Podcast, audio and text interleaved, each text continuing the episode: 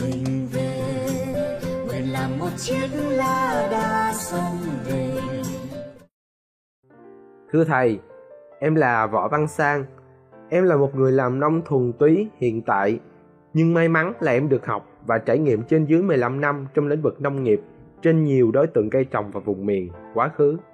Nhưng trong lòng em luôn có một cái gì đó rất không hiểu là tại sao một phần lớn sản lượng và chất lượng bị thấp so với tiềm năng mà nhóm cây trồng đó có thể mang lại. Và em đã cho thử nghiệm trên diện rộng, tính trên diện tích hecta đối với hai loại cây trồng trên hai vùng khác nhau. Kết quả thật bất ngờ là những gì em suy nghĩ, sản lượng và chất lượng thấp trong thực tế đã đúng. Vậy cho em hỏi tại sao vấn đề này vẫn tồn tại cho đến bây giờ trên diện rộng của canh tác nông nghiệp? Em mong thầy giúp em có một góc nhìn khác trong vấn đề này ạ. À. Em cảm ơn thầy và chúc thầy nhiều sức khỏe. Sau đây là câu trả lời của thầy cho bạn à, Văn Sang à, về chất lượng à, của các nông sản. Sang ạ, à, thầy không phải là nông dân.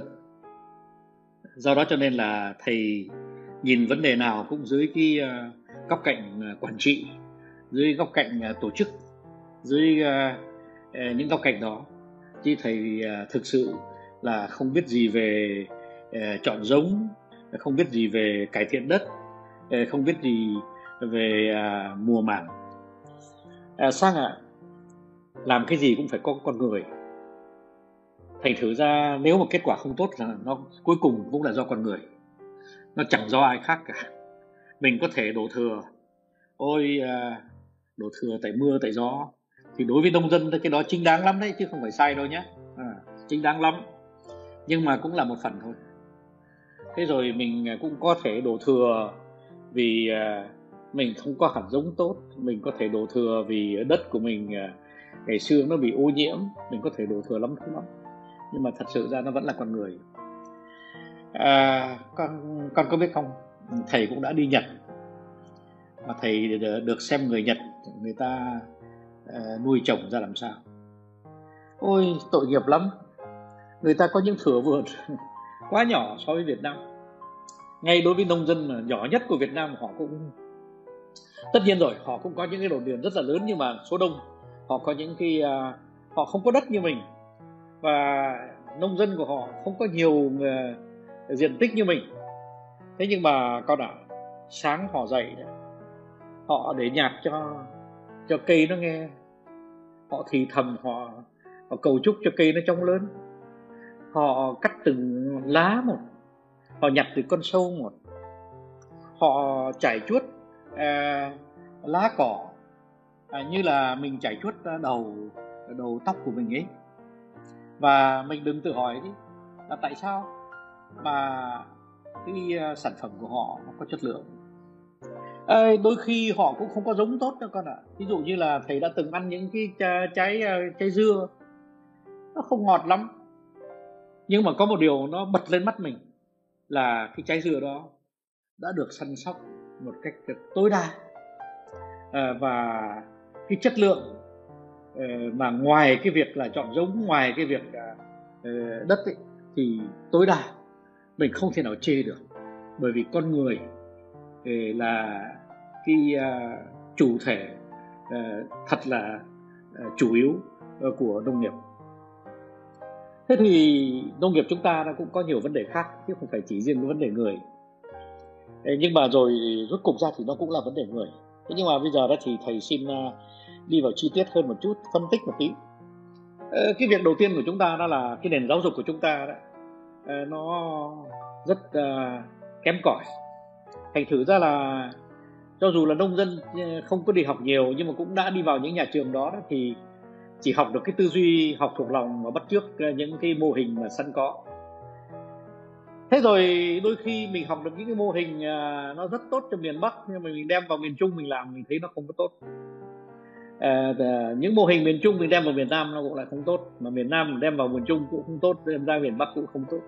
Đó là tại vì mình tưởng là những cái mô hình đã gọi là mô hình thì ở đâu cũng tốt. Và tại sao mô hình là tại vì chúng ta học thuộc lòng.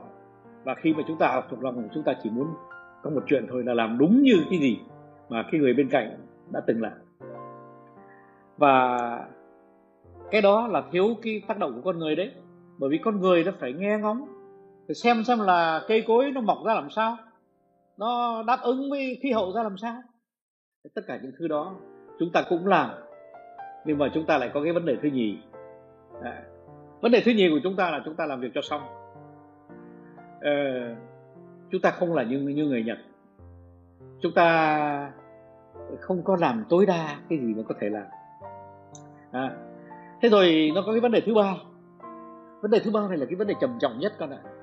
Mà cái vấn đề này rất là khó giải quyết bởi vì nó đòi hỏi uh, nhiều thứ lắm. Thế thì bây giờ thầy xin nói nhé.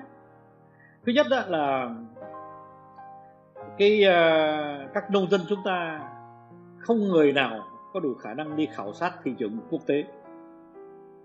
Nếu mà chúng ta không khảo sát thị trường quốc tế thì chúng ta không biết ai muốn mua cái gì. Chúng ta có chuối phải thế chúng ta đem chuối tới ờ, một ờ, công ty nước ngoài anh mua đi. Người ta sẽ trả lời người ta bảo rằng không anh ạ à, tôi thích chuối sấy và tôi thích chuối tây cơ chứ tôi không thích chuối ta. Thế chúng ta lại đem ờ, sang năm chúng ta trồng chuối tây. Chúng ta đem chuối tây tới một cái tiệm mà mua mua hộ tôi. Thằng kia nó lại bảo không phải tôi cần cái thứ chuối này là cái chuối mà tôi ờ, thường dùng để mà tôi làm ờ, làm mứt. Ai da. Thế ra cái thị trường nó, thị trường mà nó muốn cái gì thì mình phải giao cái đó, chứ không phải rằng là mình bảo tôi có cái đó. Rồi tôi đem tới thị trường để ai muốn mua thì mua, tức là nói tóm lại là chúng ta phải sản xuất theo cái đầu ra, theo cái nhu cầu của đầu ra, chứ không phải là theo cái khả năng của đầu vào. Thế thì Ờ, ngoài ra nữa đó thì nó lại có những cái vấn đề quái oăm mà chúng ta không giải quyết được. Đó là cái gì? Đó là khi mà chúng ta không xuất ra ờ, chúng ta không đi ra nước ngoài, thì làm sao mà chúng ta bán? Chúng ta bán bởi vì chúng ta đợi thương lái tới gõ cửa.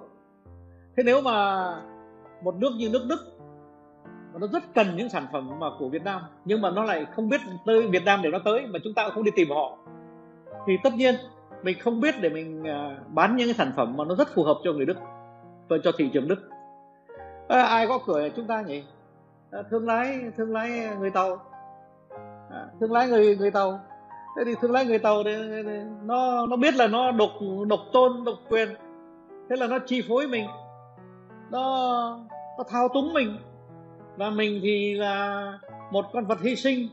Ở nhà đợi nó tới chỉ mong nó tới đến khi nó tới rồi thì chỉ mong bán hết một lúc cả cái vườn của mình cho xong.